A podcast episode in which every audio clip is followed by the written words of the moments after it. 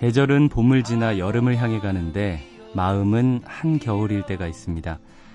생각이 얼어붙은 것처럼 흐르지 않고 한자리에 있을 때, 또 주변 사람들이 내뱉은 한마디 한마디가 얼음장처럼 차갑게 느껴질 때가 그럴 때가 아닌가 싶은데요. 이 시간에는 나 홀로 겨울을 살고 계신 분들의 마음을 솔직한 수다로 후끈 데워볼까 합니다. 인생 어디까지 살아봤니?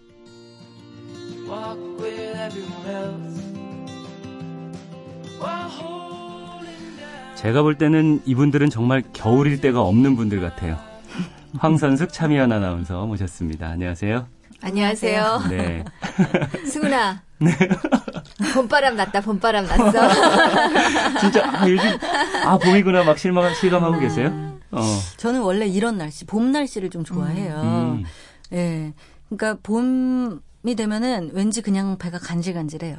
어, 배가? 진짜, 실제로. 어. 막 가려운 것 같은 간질간질 있잖아요. 어, 그러니까 혈액순환이 되나 보다. 몰라요. 뭐가 일어날 것 같고 어. 조금 네. 조금 확실히 봄 타고 이런 게 있긴 있는 음. 것 같아요. 음.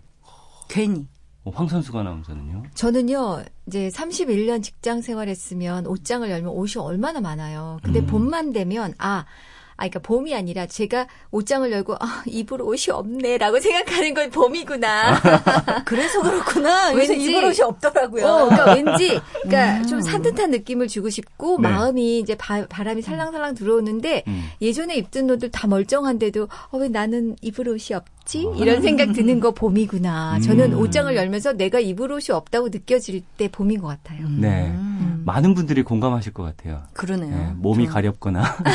가려운 거 말고 간질간질. 간질간질. 아, 제가 확 떨어뜨려 놨네요. 네. 여기저기서 뭐 인생의 봄날을 기다리고 계신 분들 많을 텐데 오늘 청취자분도 그런 사연 보내주셨습니다. 고민 사연 만나볼게요.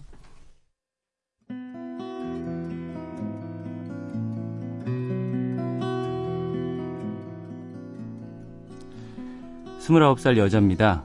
엄마 혼자 저와 동생을 키우셨기에 어릴 때부터 저희 집에는 경제적 여유가 없었어요. 물론 빚도 좀 졌죠. 그런 상황에서 저는 현재 알바로 100만원 정도를 벌면서 공시 공부를 하고 있습니다. 요즘 저에게 한 가지 고민이 있다면 처한 환경 때문인지 연애가 사치처럼 느껴진다는 거예요. 저에겐 3년을 만난 33살 남자친구도 있습니다. 저는 일주일에 하루 남자친구를 만나고 이틀 알바를 뛰고 나머지 시간에는 공부를 합니다.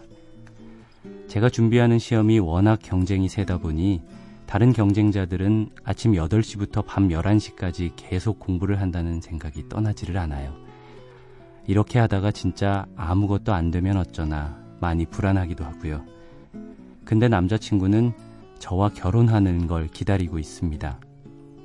언제 시험에 붙을지도 모르고 시험에 붙는다고 해도 학자금에 빚 갚고 결혼자금 모으려면 서른 중반은 돼야 할 텐데 남자친구는 계속 저만 배려하니 슬슬 부담이 되네요. 내가 놓아주는 게 이 사람을 위하는 길이 아닐까 싶은 생각도 들고요. 제가 어떻게 하면 좋을까요?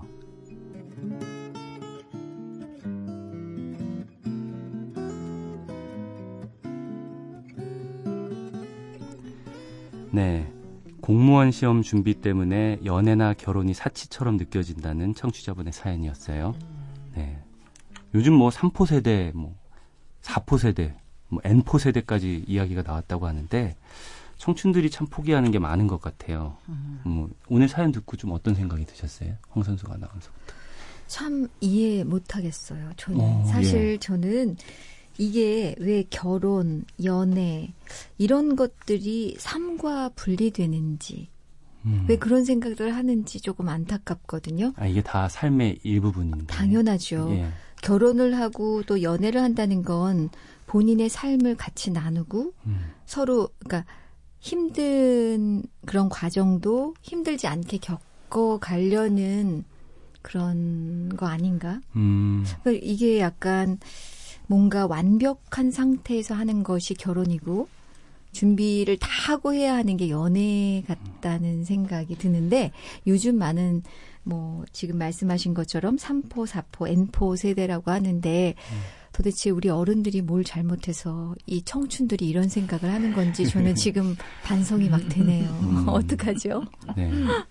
근데 아, 음. 전또 어느 부분은 또 공감이 되는 게 네. 인생의 한 부분인 거는 정말 맞고 음흠. 이 젊은 나이에 포기하면 안 되는 부분인 것 같기도 해요. 그러면서도 어떤 미래에 대한 불안감 음. 이런 것 때문에 이런 고민을 하시는 것 같거든요. 음. 막연히 그냥 결혼을 해버린다고 해서 행복하게만 이어져 나갈 음. 것 같은 그런 뭐 희망만 가지고 살아가는 음. 것도 아니고 하니까. 근데 이렇게 결혼을 음.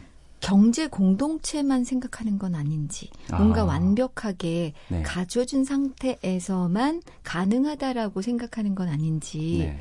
그 부분에 있어서는 조금 이야기를 나눠볼 부분이라는 생각이 드네요. 음, 네. 뭔가 참. 완벽하게 학자금 빚, 결혼 자금을 모아야 결혼을 할 수 있는 건가? 아니면 작은 데서부터 막 정말 지하 단칸방에서도 시작할 수 있는 거 아닌가라는 음. 생각도 해보거든요. 네. 근데 이게 음, 확실히 음. 그 세대 간의 이런 생각들은 정말로 차이가 있을 수밖에 없는 게 네. 예전에 뭐 단칸방으로 시작한 사람들이 다 많이 있었을 때는 음. 확실히 그런 생각들을 별로 안 하고 시작한 분들도 많고 당연히 그러는데 네. 요새는 또 이렇게 뭔가 시작할 때부터 어 빚으로 뭐 이렇게 시작하면 내가 너무 힘들어지지 않을까 그리고 이 내 힘든 상황에 이 나의 상대방까지 같이 힘들어지자라고 이야기하는 게 아닐까 네. 이런 고민들을 지금 하고 있는 거 아닐까 생각 네. 들어요. 근데 이게 뭐 저는 사실 결혼을 꼭 해야 된다고 생각하지는 않거든요. 그러니까 네. 이 삶과 꼭 결혼이 이렇게 음. 딱 마주쳐 있어야 된다고 생각하지는 않지만 이 친구는 그 결혼하는 걸 기다리고 있는 남자친구가 있고 네. 그 남자친구가 바라는 걸 어, 지금 내가 내 상황 때문에 해주지 못하는 거 아닐까. 또 그리고 나의 정해지지 않는 이 인생에 대해서의 무게도 굉장히 무겁게 느껴지는 것 같아요. 네.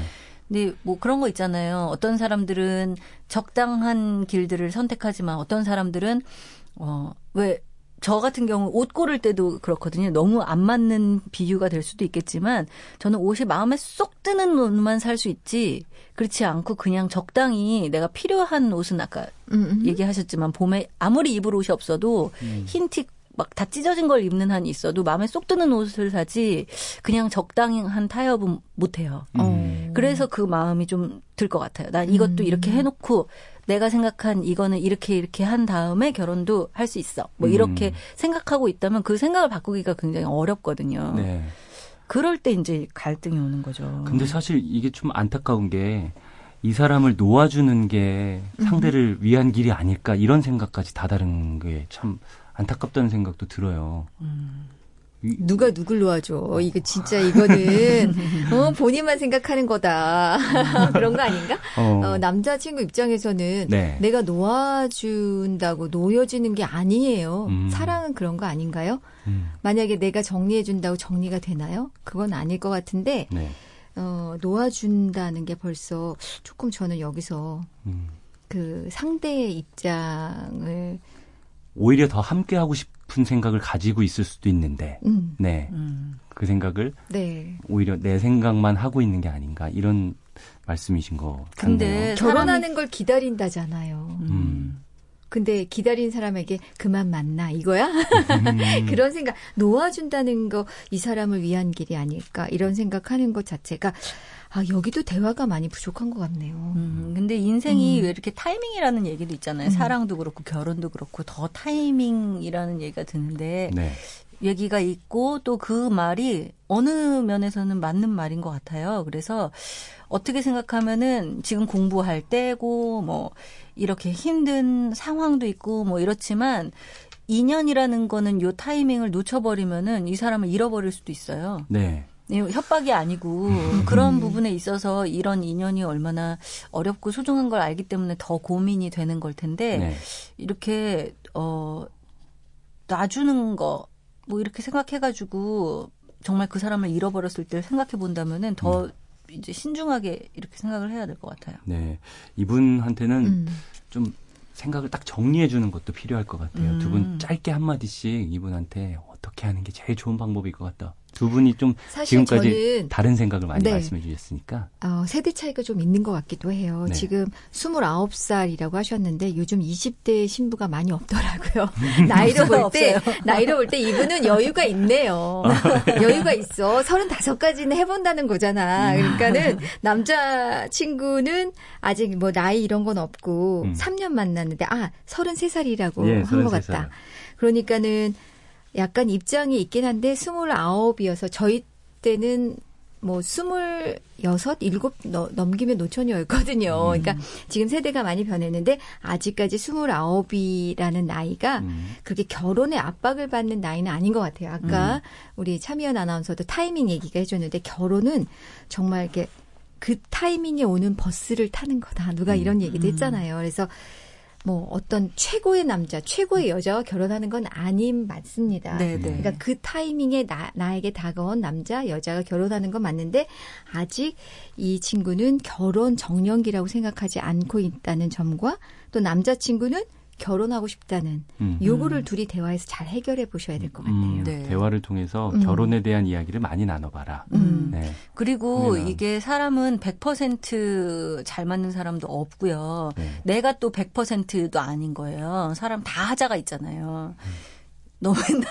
아니야, 다 맞아요. 어, 맞아요. 다 각자 예. 어느 면에선 다 그럼요. 하자가 있어요. 그럼요. 그런데 이 사람한테 괜찮은지 생각해보고 잘 맞는지 안 맞는지를 생각할 수 있는 것 같은데 내가 이 완벽한 상황들을 내가 음. 만들고 음. 이 상황들을 내가 컨트롤할 수 있을 때만 나는 음. 그 타이밍에 결혼을 할 거야. 그 타이밍에 이 남자가 딱 기다려준다면 뭐 이런 거는 음, 이 내가 생각한 계산한 그 타이밍이 안 맞을 수도 있다는 그 생각도 좀 음. 해보면 답이 좀 나오지 않을까. 음. 어쩌면 너무 완벽한 모든 게 완벽한 음. 네. 타이밍이란 건 없다. 제가 그래서 옷을 마, 많이 못 사가지고 봄에 입을 옷이 없다니까요.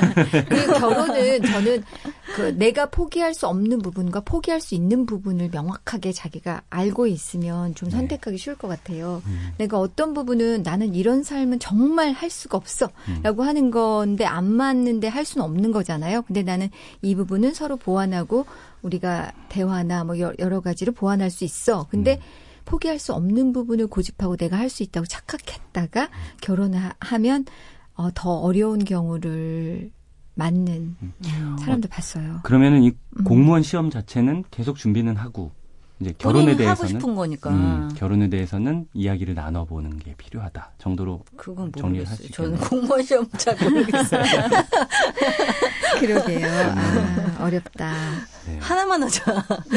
답은 하나만에게도 벅차지 음. 않아요? 두 분이 많은 얘기를 해주셨으니까 네. 아마 다 발췌해서 정리를 하실 수 있을 거라고 발췌 제가 기대를 해보겠습니다. 네. 자 강다성 아나운서가 자리를 비운 사이에 인생 어디까지 살아봤니 이 코너를 저 그리고 황선숙 차미연 아나운서가 함께 해봤는데요.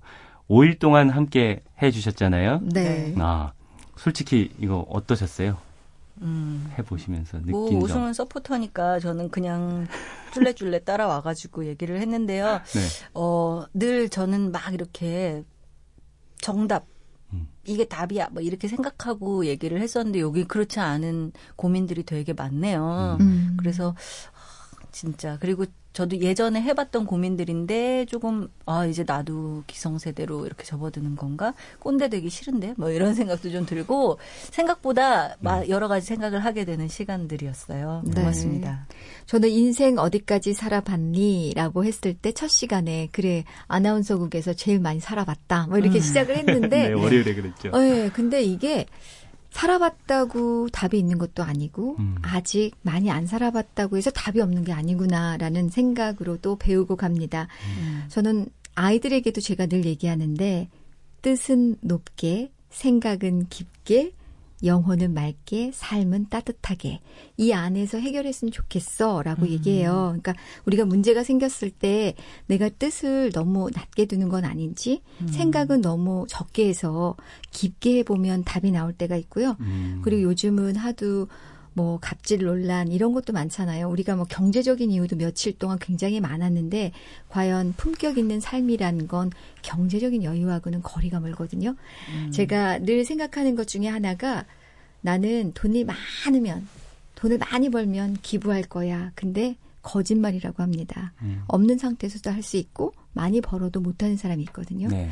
그런 것처럼 사람들이 하는 말이 다가 아닐 때가 너무 많으니까 음. 저는 이렇게 제가 여기 인생 어디까지 살아봤냐해서 고민 상담하고 가는데 제가 늘 주장하는 건 뜻은 높이 갖고 생각은 깊게 하시고 네. 그 대신 영혼은 맑게 갖고 삶은 따뜻하게 살아가는 한 가지라도 잘하면 되는데 또네 가지 다 하라고 하면 네. 뭐야 선배님 왜 이렇게 좋은 인간이야 말 인간 혼자 두고 계셨어요 여기서만 따뜻한 마음이 네, 황선수 아나운서를 대표하는 어, 말이에요 삶을 네. 따뜻하게 그러니까 무슨 문제가 생길 때 내가 너무 따뜻하지 않은가 뭐 이런 거 조금 고민해 보면 문제가 많이 풀리지 않을까 네. 하는 생각을 남기고 갑니다. 네. 네. 강다솜 아나운서가 이거 한번 여쭤봐 달라 그러더라고요. 음흠. 선배님들 한번 나와주시죠. 이렇게 직접 강다솜 아나운서가 섭외를 한다면 음. 나와주실 수 있나요? 이렇게 꼭 물어봐 달라고. 아, 저는 강다솜 아나운서 그런 얘기 한 번도 안 하던데. 아, 직접 일단은 와서 해라. 와서 해라. 이렇게 정리를 하도록 하겠습니다. 네. 아무튼 음. 예, 일주일 동안 이렇게 바쁜 시간 정말 바쁘게 보내고 계시거든요. 바쁜 시간 쪼개서 함께 해주셔서 감사하고요. 저도 이제 인생 어디까지 살아봤니 여기서 함께 셋이서 다 인사를 해야 될 것 같습니다. 네. 예. 오늘 여기에서 일주일 동안 정말 즐거운 시간 계속 가졌어요. 예, 감사하고요. 여기서 인사 나누겠습니다. 네, 감사합니다. 고맙습니다. 고맙습니다.